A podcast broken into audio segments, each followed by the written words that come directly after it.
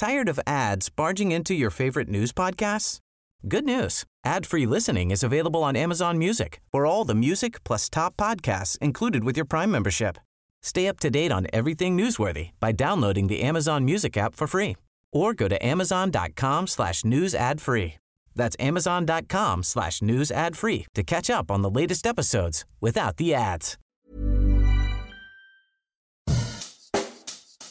Bonjour et bienvenue dans Savez-vous que, le podcast d'anecdotes du Dauphiné libéré. Chaque jour, on vous raconte une histoire, un événement marquant, qui vous permettra de briller en société et de vous coucher un peu moins bête. Hurler bonne année à minuit pile, habillé de sa plus belle tenue de soirée, tout en faisant péter le champagne sous une pluie de cotillons, cette scène, on la vit tous les ans lors du réveillon du Nouvel An. Mais en remontant un peu dans le temps, fêter le début de l'année le 1er janvier n'était pas du tout chose commune. Ce n'est qu'au XVIe siècle que le 1er janvier est devenu officiellement le premier jour de l'année. Et c'est à Roussillon, dans l'Isère, que cette date a été adoptée. L'année commence le premier jour de janvier et ainsi se doit compter en tous actes et écritures. C'est par cette phrase que le royaume s'unit au moins sur un point, en août 1564. Et c'est Charles IX qui promulgue cette nouvelle date dans l'article 39 de l'édit de Paris, ou plutôt l'édit de Roussillon, car c'est depuis le château de Roussillon que le roi met en application le texte écrit quelques mois plus tôt, en décembre 1563. Mais avant cet édit, on fêtait le nouvel an à quelle date? Eh bien, chacun faisait un peu ce qu'il voulait.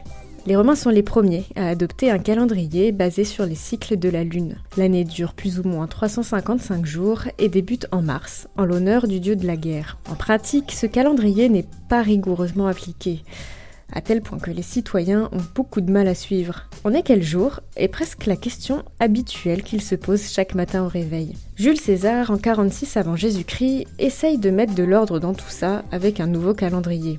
Il décide de l'aligner avec le soleil et décrète que l'année commencera par le mois de janvier. Malgré cela, au cours des siècles, chacun garde un peu ses traditions et ne célèbre pas le nouvel an à la même date. Certains conservent le 1er mars, d'autres le fêtent à Noël comme c'était coutume sous Charlemagne. Pendant le règne des rois capétiens, c'est Pâques, étant la première fête célébrée par le calendrier liturgique chrétien qui signe le début de l'année. Et dans d'autres provinces, comme à Vienne, c'est le nouvel an florentin qui est célébré. Il est daté au 25 mars, le jour de l'Annonciation, date à laquelle la Vierge Marie apprend qu'elle porte en elle l'enfant Jésus.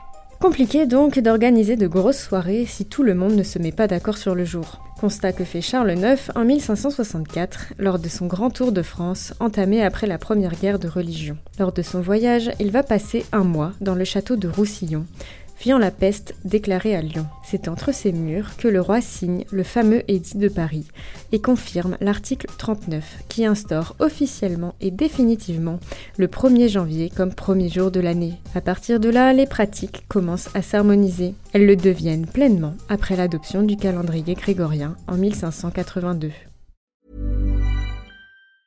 Tired of ads barging into your favorite news podcasts?